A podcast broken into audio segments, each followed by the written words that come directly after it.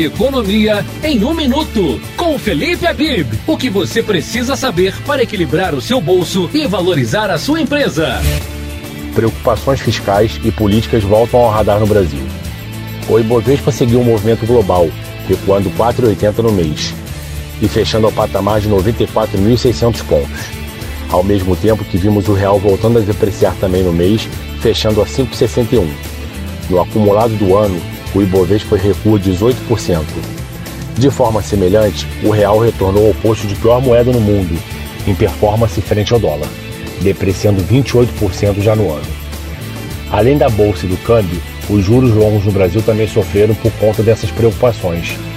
Isso traz um efeito negativo para as empresas, pois captar recursos de longo prazo fica quase inviável pelo alto custo.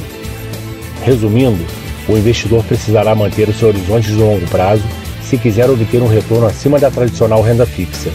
E vale ressaltar a importância de sempre diversificar seus investimentos, mitigando assim seus devidos riscos. Abraços e boa semana. Você ouviu Economia em um minuto com Felipe Abib. Esta e outras dicas você confere no site tribunadepetrópolis.com.br.